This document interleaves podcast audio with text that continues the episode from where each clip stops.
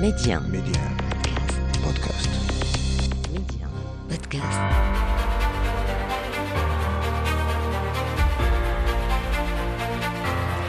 أهلا بكم إلى عدد جديد من مغرب التنمية الموعد الذي نتابع فيه مكانة المملكة عربيا واقليميا ودوليا ونتوقف فيه أيضا مع أبرز المشاريع والإنجازات التي انخرطت فيها البلاد بالاستعانة بخبراء ومختصين من مختلف المجالات والأصعدة. ميدي آن أسماء بشري مغرب التنمية. في ابرز عناوين اليوم سياسة الموانئ. هي سياسة المستقبل والمغرب. يرسخ مكانه كبلد رائد في مجال البنيات التحتية المينائيه فكيف أصبحت المملكة منصة رئيسية للتجارة الدولية البحرية؟ الجواب بعد قليل. اليوم على مختبر لمراقبة جودة المنتوجات الصناعية بالداخل مختبر يهدف إلى تحقيق سيادة وطنية في قطاع التحاليل المخبرية والتجارب ومراقبة جودة المنتوجات الصناعية ومدى مطابقتها للمعايير الدولية. ضمن مواضيع اليوم أيضا المغرب ضمن أهم الأسواق الإفريقية في نمو الدفع الإلكتروني ونقطة جذب للشركات المختصة في التكنولوجيا. وختاما عشرة أحداث أو أسباب تجعل من المغرب استثنائيا ومتفردا في المنطقة وحتى عالميا نتعرف عليها في فقرة إكسترا نيوز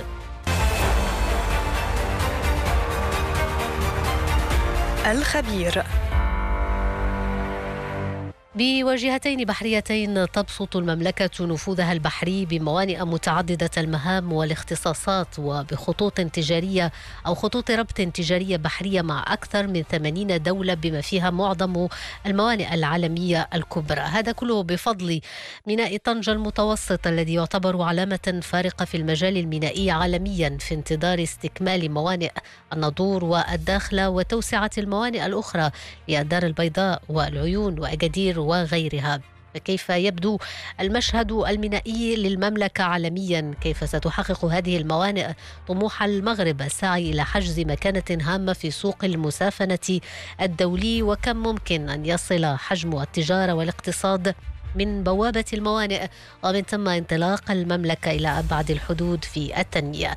هذا كله سنناقشه اليوم مع الأستاذ حمدي القروي الكاتب والمحلل في مجال الجغرافيا السياسية من تونس العاصمة والأستاذ رشيد ساري رئيس المركز الإفريقي للدراسات الاستراتيجية والرقمنة.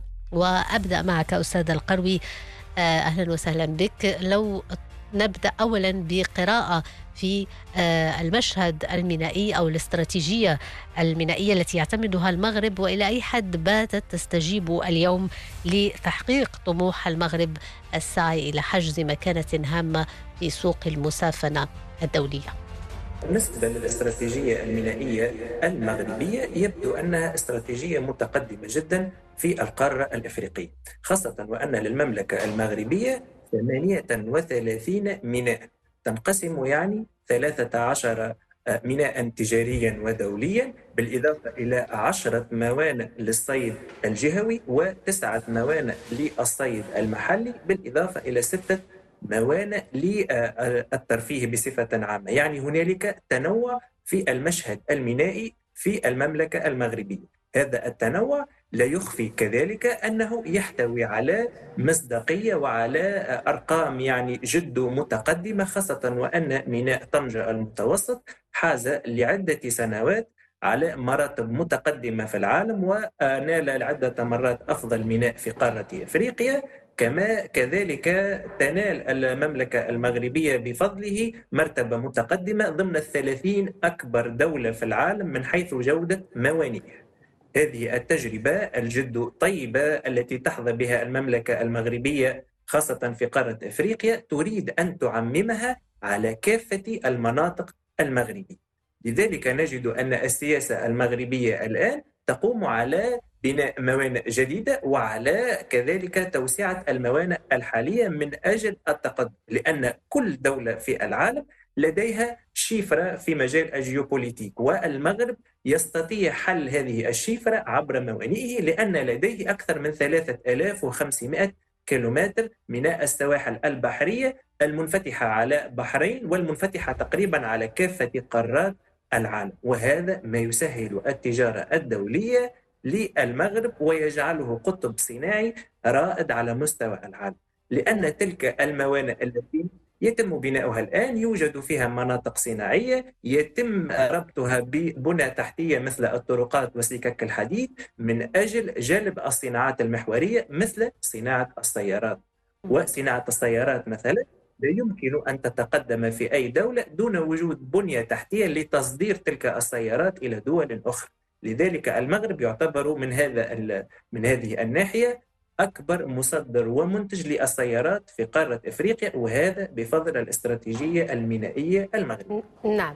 طيب أستاذ سري تنوع في المشهد المينائي المغربي آه، العالم يتغير اليوم وتتغير معه القواعد والمسلمات. من كان يظن أنه بعد عشرين سنة المغرب سيتوفر على واحد من أكبر الموانئ في العالم ميناء طنجة المتوسط وموانئ أخرى متعددة المهام والتخصصات والحال أن الطموح اليوم يتضاعف والانتظار يعني في بما هو أفضل يتزايد. آه، بالفعل يعني آه، المغرب هو أخذ على عاتقه أولا أنه وضع استراتيجية نتحدث عن استراتيجية اولا في أفق 2030 اليوم يعني لنا, لنا نموذج رائع يتجلى في آه، يعني ميناء طنجة آه، المتوسط. ميناء طنجة المتوسط لا يكتفي فقط بنقل المسافرين أو بنقل البضائع أو السيارات ولكن هناك سياسة من أجل استقرار مجموعة من من الشركات العالمية. يعني الشركات التي يمكن آه، أن نحصيها اليوم تتجاوز ألف شركة تتواجد بميناء طنجة المتوسط. أضف إلى هذا وأننا هناك يعني آه، بذكاء يتم يعني آه، تسيير أو أن هناك عملية ذكية من خلال يعني السفر بين المغرب كيف أنه بين المغرب وبين الصين أو بين المغرب والولايات المتحدة الأمريكية والهند كيف أنه المدة يعني تم اختصارها بشكل كبير أنه في بعض الأحيان نجد بيت مثلا المسافة بين المغرب والهند تم اختصاره بأكثر من عشرة أيام. هذا جد مهم. إضافة إلى هذا نلاحظ بأنه هذا النموذج الذي كنا نعتمده اليوم نتحدث عنه في ميناء طنجة المتوسط أصبحنا سوف نوسع من دائرته في مجموعة من المناطق.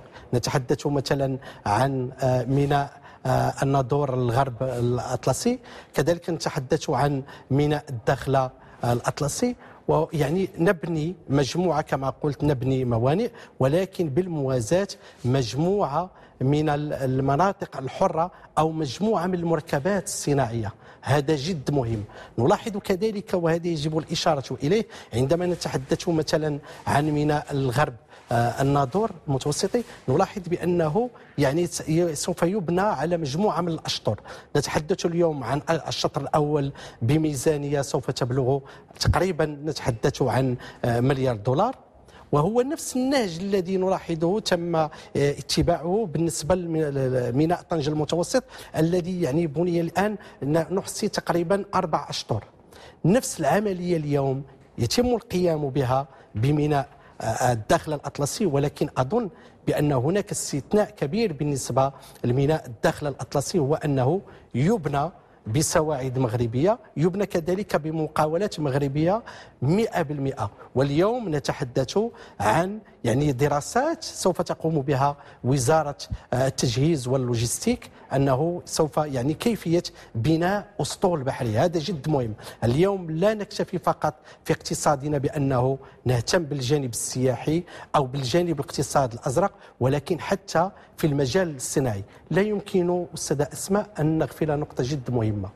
عندما نتحدث عن هذه الموانئ يعني نتحدث كذلك عن الجانب اللوجستيك لأنه هو كما قلت في يعني في مقدمتك وهذا جد مهم لم نعد نبحث فقط على الخدمة الممتازة ولكن كذلك على الوقت المناسب كذلك. يجب أن نختصر الوقت بشكل كبير وكبير جدا. هذا يتأتى لنا اليوم من خلال نظام معلوماتي متميز من خلال الحد من الأوراق من خلال حد من مجموعة من المساطير الإدارية. وهذا ما نتج عنه اليوم عندما نتحدث عن مساهمة اللوجستيك في اقتصادنا الوطني يساهم تقريبا ب 5% هذا رقم جد مهم. لم نكن نتوقع. إضافة إلى هذا عندما نتحدث عن المبادلات التجارية عن الصادرات عن الحركة التجارية يعني للبضائع يعني نتحدث بأنه عبر الموانئ يعني 95% من المبادلات التجارية للمغرب تتم عبر يعني آه، الموانئ عبر البحر ليس عبر الطائرات ليس عبر آه، القطارات. وهذا يعني ما يمكن أن نفسره بأنه هناك استغلال لموقعنا الجغرافي. هذا ما يجب التأكيد عليه بأنه المغرب إذا كنا اليوم نتحدث عن آه، يعني شاطئ بحري يمتد على 3500 كيلومتر مربع. أظن بأننا اليوم نستغله بشكل كبير وكبير جدا. لا ننسى مسألة جد مهمة بأنه حينما نبني هذه الموانئ. نبني كما قلت بأنه مجموعة من المجمعات آه، يعني الاقتصادية الصناعية مجموعة من القطاعات كذلك في المجال آه، يعني الصيد آه، البحري. ولكن نبني كذلك بنيات تحتية طرقية. صحيح.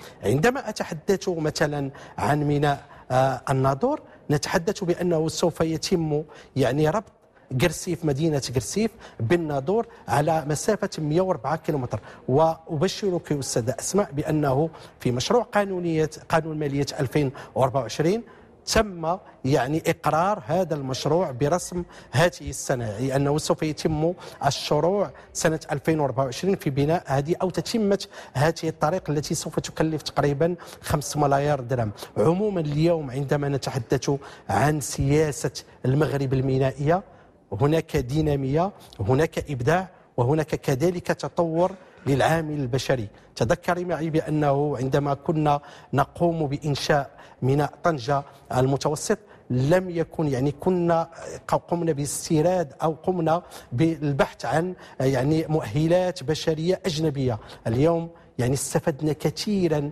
من هذه التجربة وأظن بأننا سوف نعممها ليكون بناء مجموعة من الموانئ الأخرى لأنه اليوم الاقتصاد كل يعني الأهمية الاقتصاد اليوم تتجلى في استغلال أكبر للموانئ. صاحب الجلالة في في في في خطابه بمناسبة الذكرى 48 للمسيرة الخضراء قال بأنه يجب استغلال آه، آه، ميناء الداخله الأطلسي من خلال يعني استغلال البحر نعم. بثرواته الطبيعية والمعدنية إذا اليوم كاين هناك رؤية كبيرة وعميقة من أجل هذه هذه الرؤية لو سمحت أستاذ ساري نتوقف مع مع الأستاذ قروي. يعني دائما في إطار أهم الأهداف الاستراتيجية أو الأهداف لهذه الاستراتيجية المينائية بالمغرب في السنوات المقبلة برأيك ما هو الدور الذي ستلعبه في المشهد آه، الجيوسياسي خاصة بعد الخطاب الأخير آه، للملك محمد السادس الذي يتحدث فيه عن تقاسم المغرب خبراته وبنيته التحتية مع الدول الإفريقية؟ الإفريقية من بوابة الواجهة الأطلسية. أجل أستاذة أسماء هذا ما قاله جلالة الملك في آخر خطاب والمهم للغاية أن نعلم أنه يوجد في إفريقيا أكثر من 15 دولة حبيسة. والاستراتيجيون يقولون أن الدول الحبيسة هي الدول التي ليس لديها منفذ بحري بالتالي هذه الدول صعبة التنمية لأنها محرومة من السواحل لأن البحار يتم نقل 80% من البضائع فيها حول العالم وأكثر من ذلك. يعني هذه الوسيلة للنقل البحري الرخيص تحرم منها 15 دولة إفريقية انطلاقا من آه، دولة تشاد والنيجر ومالي وصولا إلى دولة إثيوبيا وبوركينا فاسو وغيرها من الدول الإفريقية. هذه الدول الإفريقية هي الأقل نموا ولكن بفضل الرؤية المغربية الاستراتيجية لموقعه الجغرافي استطاعت أن تجعل موانئها التي تبنيها الآن خاصة ميناء العيون والدخلة وغيرهم من الموانئ الأخرى وطنطان والعديد من الموانئ الأخرى أن تكون بمثابة شريان الحياة لهذه الدول وهنا سوف تكون الدولة المغربية بمثابة دولة ترانزيت عالمي. بالإضافة إلى هذا نجد أن المغرب لديه رؤية استراتيجية مهمة للمغرب العربي وحتى للدول المتوسطية لأن إنشاء آه، ميناء مثل آه، آه، ميناء غرب الناظور أو غرب المتوسط هو ميناء عملاق الهدف الرئيسي منه هو تنويع وزيادة المبادلات التجارية في المقام الأول مع الدول المغاربية خاصة الدولة التونسية والليبية والتي بفضل هذا الميناء الذي سيدشن بإذن الله في السنة القادمة. ستتمكن المغرب من تنويع اقتصادها بشكل أفضل. حتى أن الدولة المغربية استفادت مؤخرا من عدة معطيات دولية. مثلا أصبحت الآن آه، لديها حقوق صيانة الأسطول الشمالي الروسي في المحيط الأطلسي بعد أن آه، قامت الدول الأوروبية مؤخرا بوضع حظر على الشركات الروسية خاصة التي تقوم بصيانة آه، السفن للصيد البحري في موانئ لاس بالماس التابعة للدولة الإسبانية وأصبحت السفن الروسية يتم صيانتها وإصلاحها في ميناء الدار البيضاء بالمملكة المغربية هذا نعم. إنجاز يجب أن نذكره كذلك على المستوى المتوسط مثلا دولة مالطا الآن هي تعتبر حلقة ترانزيت عالمية بفضل موقعها ولكن بفضل القوانين الأخيرة للاتحاد الأوروبي خاصة وأنها تريد فرض ضريبة بيئية آه، وستدخل حيز التنفيذ سنة 2024 وهذا سوف يجعل شركات الشحن تخمن في آه، بديل أفضل لأن هذه الاتفاقية أو القوانين التي تقوم بتنفيذها آه، دول الاتحاد الأوروبي سوف تضع حواجز جمركية وسوف يكون آه، وسوف تتكبد تلك الشركات يعني آه، مبالغ آه، ضخمة. لذلك تخمن في البديل والبديل يكون خارج دول الاتحاد الأوروبي ومصر والمغرب تقدم نفسها كبديل ترانزيت عالمي متقدم في قارة إفريقيا والمحيط الأطلسي وحتى البحر الأبيض المتوسط إن شاء الله. بالنسبة للمغرب كما ذكرنا أنه بلد متقدم في صناعة السيارات. وصناعة السيارات هي تكنولوجيا متقدمة للغاية. وحينما نتكلم عن دولة أفريقية دخلت في هذا المجال وتميزت وأحرزت مكانة جد طيبة في العالم بأسره فهذا ليس من فراغ. فالمغاربة كونوا كوادر ومهنيين بدرجة آه، كفاءة يعني عالية للغاية ما ساهم في جلب الشركات للمملكة المغربية. وهنا آه، أتفق مع الأستاذ الحاضر معك في الاستوديو بأن المغرب يعني تطور بشكل أساسي من قدراته المحلية. فالشركات المغربية التي تبني ميناء الناظور وميناء الدخلة يعني آه، متوسط عمق هذه الموانئ يبلغ 16 متر وصولا إلى 18 متر وهو ميناء الموانئ العميقة للغاية. وحتى تعلموا آه، ما معنى درجة عميقة؟ هي آه، يعني معلومة حساسة للغاية لاستقبال السفن. يعني السفن التي تزيد حمولتها عن 100 ألف طن يجب أن يكون عمق الميناء فيها يعني أقل شيء 12 مترا حتى تستطيع الولوج إلى تلك الموانئ وتقدم بضاعتها وما إلى ذلك. وبالتالي الكوادر المغربية حينما تقوم ببناء موانئ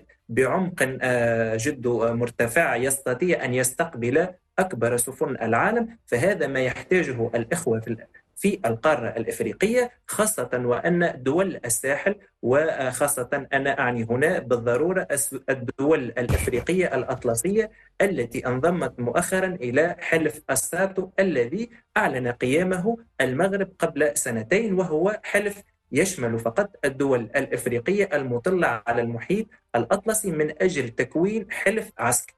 ومن هذا الباب مع التوفر يعني الكوادر المغربية مع توفر الرؤية السياسية للمملكة المغربية في قطاع التصنيع للسفن خاصة فيما يخص آه، بناء آه، يعني آه، موانئ متخصصة في تصنيع السفن التي لا يزيد طولها عن 120 متر وهذه بطبيعة الحال تعتبر يعني سفن عملاقة خاصة في ميناء الداخلة الذي يحتوي على ثلاثة أرصفة مهمة رصيف للصيد البحري رصيف للتجارة والمبادلات التجارية ورصيف لتصنيع السفن الفولاذية وهذا أمر مهم للغاية. شكرا شكرا للأستاذ حمدي القروي الكاتب والمحلل في مجال الجغرافيا السياسية من تونس والأستاذ رشيد ساري أيضا رئيس المركز الإفريقي للدراسات الاستراتيجية والرقمنة على كل هذه التوضيحات.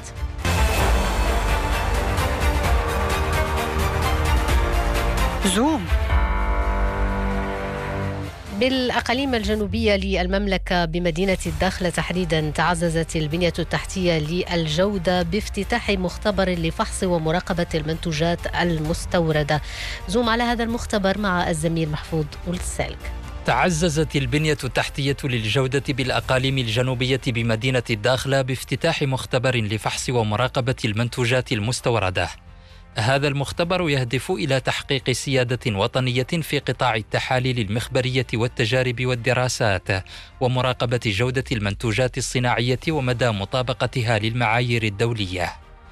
ويهدف هذا المختبر الذي تطلب مبلغا استثماريا بلغ ثلاثة ملايين درهم للمعدات إلى تلبية الحاجة في مجال فحص المنتوجات المستوردة في الجهات الجنوبية الثلاث والمساهمة في مواكبة الوحدات الصناعية لتقييم وتطوير منتجاتها. ستتطلع هذه المنشأة التي ستساهم في إحداث عشرة آلاف منصب شغل بدور مهم في تعزيز البنية التحتية للجودة من خلال تيسير فحص بعض المنتوجات المستوردة عبر معبر القرقرات في إطار المراقبة التي تقوم بها وزارة الصناعة والتجارة مما سيساهم في ضمان الفعالية والنجاعة من خلال ربح الوقت وخفض التكاليف المرتبطة بذلك. ويروم هذا المختبر كذلك المساهمة في الإقلاع الاقتصادي الذي تعرفه الأقاليم الجنوبية للمملكة تماشيا مع التوجيهات الملكية الرامية إلى النهوض بالمبادلات التجارية مع إفريقيا وتطويرها وذلك لتحقيق التكامل الصناعي والارتقاء به إلى مستوى الإمكانيات التي تزخر بها القارة. المغرب بعيون العالم. جاء المغرب ضمن قائمة الدول الإفريقية التي ستشهد نموا في مجال التكنولوجيا المالية ستشكل المملكة في السنوات المقبلة نقطة جذب للشركات المختصة في القطاع والسعي إلى تطبيق خاصية الدفع الإلكتروني مع زبنائها وفق منصة ذا ستار الكينية التي أفادت أن المغرب يشكل إلى جانب مصر والكوت ديفوار والكاميرون ودول أخرى كأوغندا وتنزانيا من الأسواق الرئيسية والصاعدة التي تعول عليها القارة الإفريقية لاستثمار أو لاستمرار جذب الاستثمار الأجنبي في مجال التكنولوجيا المالية وتحقيق تحول رقمي في المعاملات. اكسترا نيوز في هذه الفقرة نختم بعشرة أحداث أو أسباب تجعل من المغرب استثنائيا ومتفردا في المنطقة وحتى عالميا. في هذا التقرير Le Maroc est un pays incroyable avec une culture riche et développée, des paysages magnifiques, un peuple fort, uni et jaloux à l'extrême de son indépendance, comme le disait le criminel de guerre Hubert Lyoté, mais c'est surtout son histoire qui a forgé ses caractéristiques si uniques dans la région. Pendant plusieurs siècles, Marrakech et Fès, les capitales spirituelles et culturelles du Maroc, figuraient parmi les plus grandes villes de la planète. En 1200, Fès était la plus grande ville du monde. Cette ville, au même titre que Bagdad, était un centre de culture et de sciences, comme en témoigne la plus ancienne université au monde qui se trouve à Fès. Le Maroc est le pays le plus stable de la région et le plus prospère d'Afrique. Malgré l'absence de gaz et de pétrole, le pays se distingue de tous ses voisins par une économie très diversifiée. Le Maroc, c'est aussi le salaire minimum le plus haut d'Afrique du Nord.